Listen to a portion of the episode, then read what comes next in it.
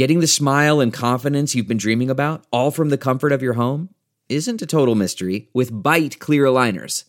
Just don't be surprised if all your friends start asking, What's your secret? Begin by ordering your at home impression kit today for only $14.95. Byte clear aligners are doctor directed and delivered to your door. Treatment costs thousands less than braces, plus, they offer flexible financing, accept eligible insurance, and you can pay with your HSA FSA. Get 80% off your impression kit when you use code WONDERY at Byte.com. That's B-Y-T-E dot com. Start your confidence journey today with Byte. Himalaya. Hello, thanks for joining us on Think Like an Economist, which is a Himalaya learning production. To get exclusive content, go to himalaya.com slash econ and enter the promo code ECON to get your first 14 days free. To find out more about Himalaya Learning, head to himalaya.com slash econ and get your first 14 days free by using the promo code ECON at checkout. It's time To think like an economist. Millions of jobs have been lost. Hundreds of thousands of businesses closed. And I ask every American to join me to fight the foes we face joblessness and hopelessness. We can put people to work in good jobs, we can reward work. When President Joe Biden spoke at his inauguration, among the many problems he talked about, jobs and job loss kept coming up. I understand that many of my fellow Americans view the future with fear and trepidation. I understand they worry about their jobs. It's not just the president who cares about this. Not having a job has such a strong impact on people's lives. My dad was unemployed when I was a kid, and it was a scary time. It shaped the choices my dad made, but it's also shaped the choices I've made as an adult. And Betsey, you were chief economist at the US Department of Labor under President Obama when Joe Biden was vice president. How much time did you guys spend focusing on unemployment? Actually, that was pretty much all I did. I was either working to ensure that families devastated by the loss of income had access to unemployment insurance that would give them cash they needed, or working to come up with ways the government could help create more jobs or help people find or get trained for jobs. And unemployment is the topic of this week's Think Like an Economist with me, Justin Wolfers. And with me, Betsey Stevenson.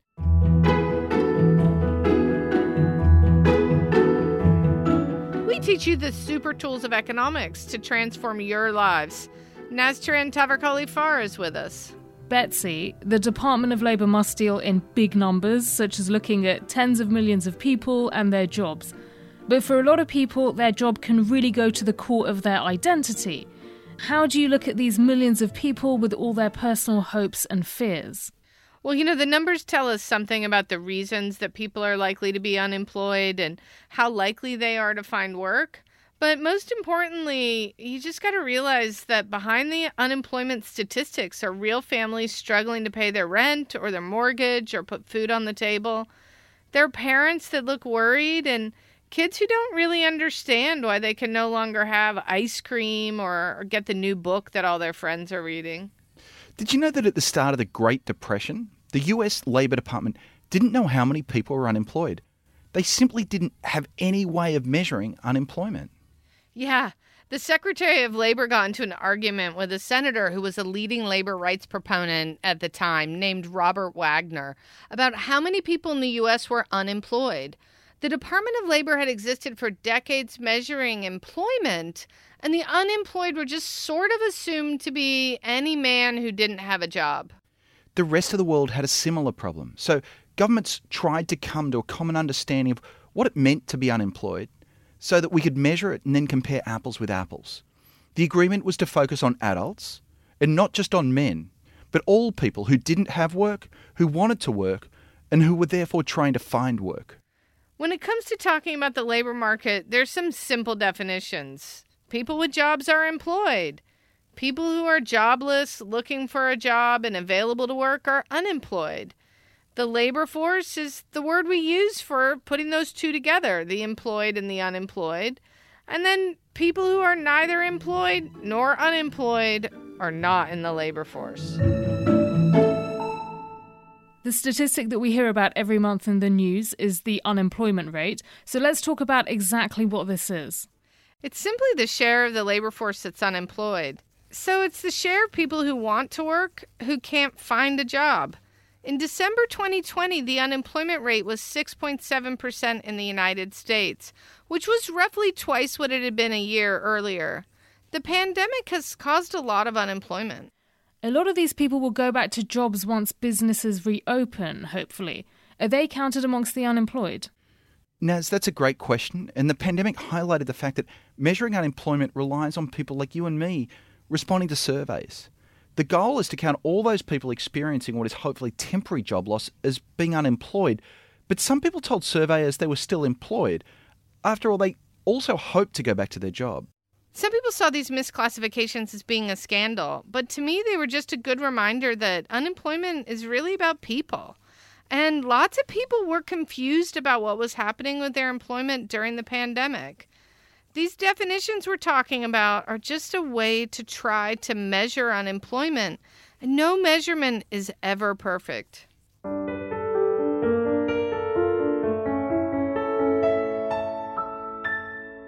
Let's talk about people who give up. It's always seemed to me that we assume away the problem when we don't count people who are so bummed out looking for work that they stop looking for work as unemployed. It seems a bit arbitrary. That's the toughest part of measuring unemployment. There are a lot of people who give up or just realise their time is better off spent on something else other than looking for a job, like maybe looking after their kids. Yeah, I remember that in our episode on the labour market, we spoke to a stay at home parent called Megan who loved her job as a domestic violence advocate. But she told us that sadly, childcare is too expensive, so it doesn't make financial sense for her to work. Once my second child came along, we realized that the cost of infant care by itself was outrageous, but having to pay for two children with the salary that I had, it turned out to be not reasonable or really doable at that time. So that's why we decided that it was better that I stay home. That job, it was really like where my passion was at that time. I loved it. so Megan is not technically unemployed. There are alternative measures of unemployment that are broader and try to capture people like Megan and others that you might think we should consider as unemployed. For Megan, we'd say she's marginally attached. People in this category have looked for a job in the past year, but they're not looking for one right now. Some of the marginally attached have family commitments, like Megan, or have health problems. Right. And without paid leave, somebody with a health problem might lose their job, and because they can't look for work, they aren't even counted as unemployed. I mean, in some country, people with health problems get access to paid leave and then they still get counted as employed. Another reason people are marginally attached is when they're not looking for work because they don't think there's a job out there for them. We call these people discouraged workers.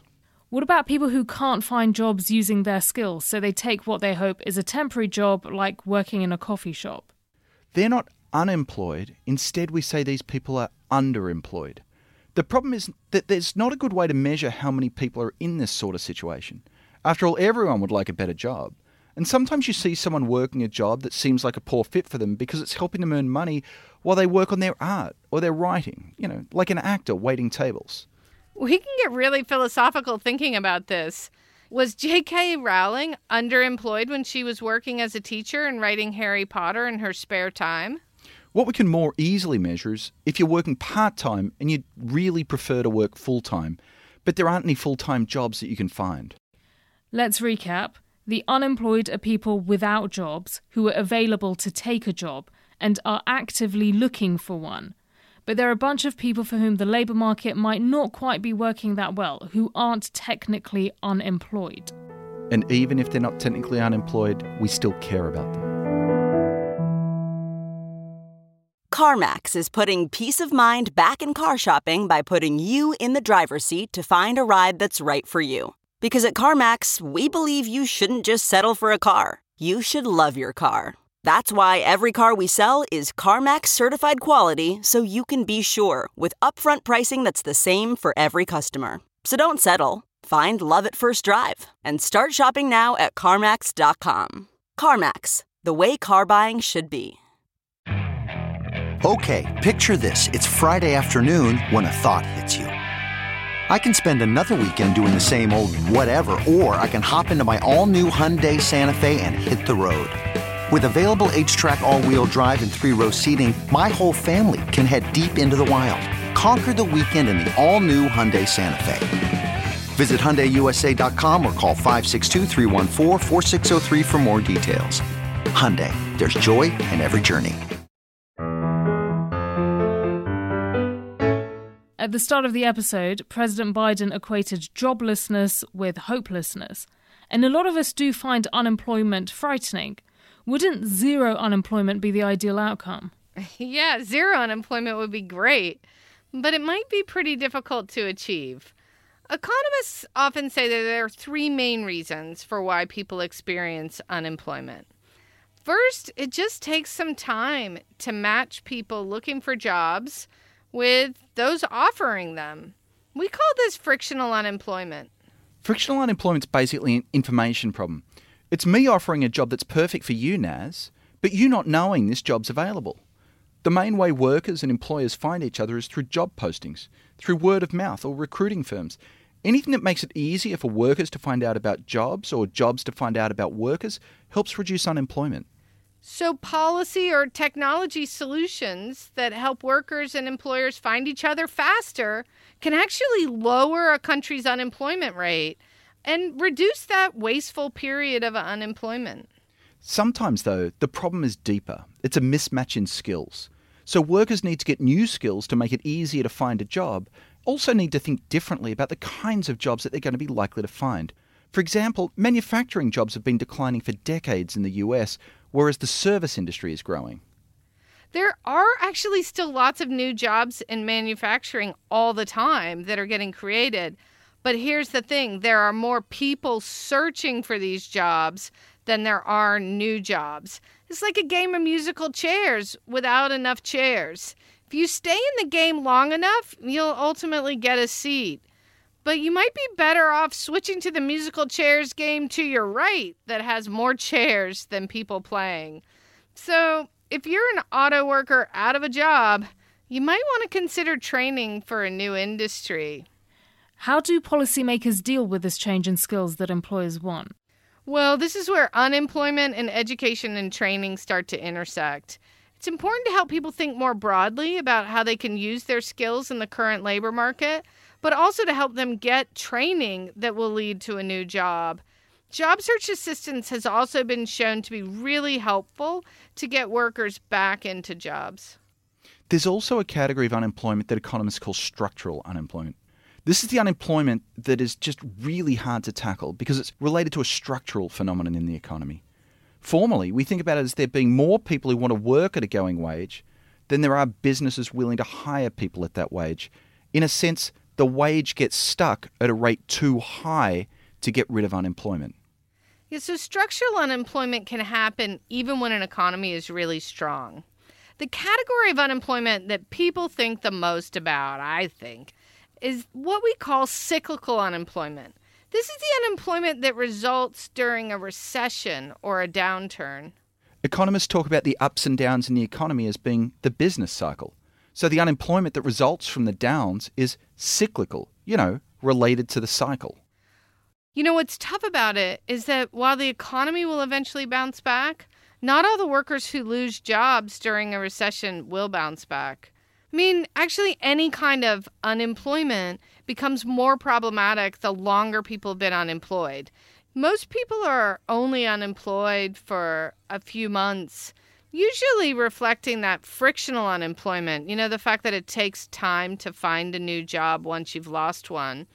But some people can find it hard to find work and they end up unemployed for a really long time, like over six months. And when there's a recession, there aren't enough jobs, so I'm guessing more people can end up unemployed for a long time. That's right, and it's a huge problem. And you know, that can create its own kind of structural unemployment as employers become reluctant to hire those who haven't worked in a long time.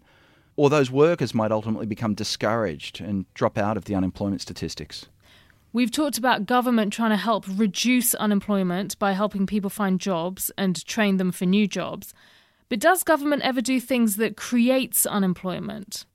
They do. Some laws have the effect of actually raising unemployment. For example, if the government mandates compensation or wages that are too high, or makes it too hard to fire people, or makes it unappealing to create new jobs, then we might end up in a situation where a lot more people want to work than employers want to hire them. And those are examples of that kind of structural unemployment that can be really hard to deal with.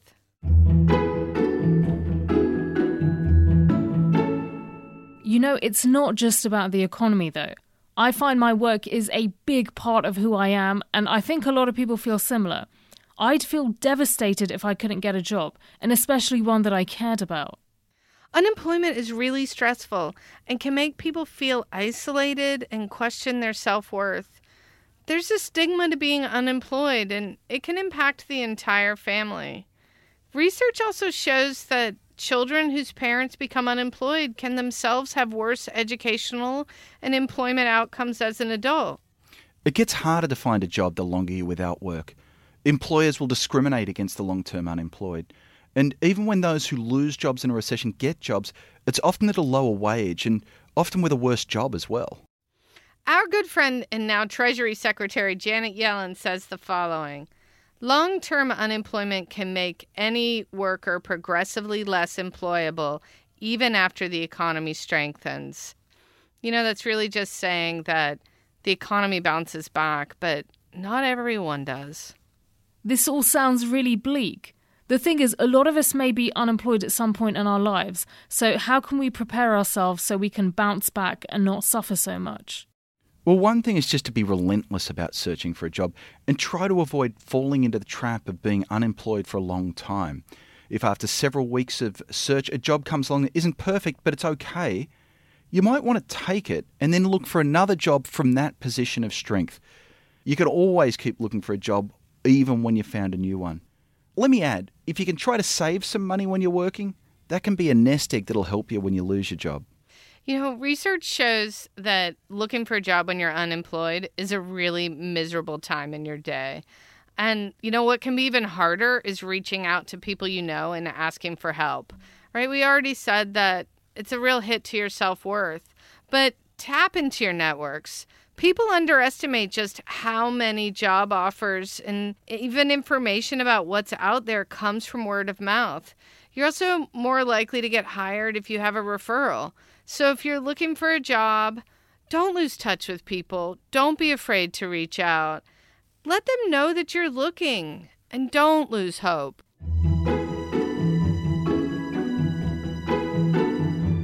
Betsey, Justin, thank you.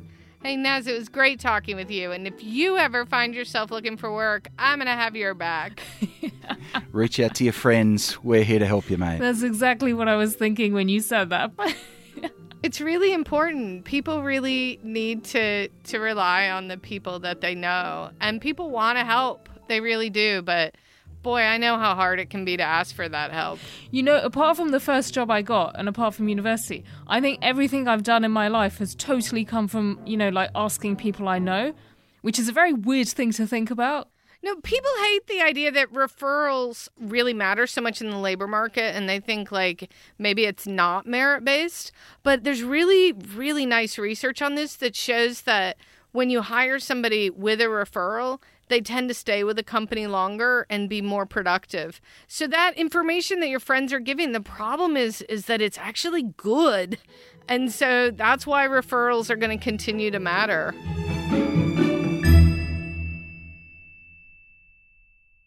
Thanks for listening. There's a lot more from this show and others like it on the Himalaya Learning platform. Himalaya Learning provides bite sized courses from world class thinkers and industry experts for you to enjoy in the app on the go.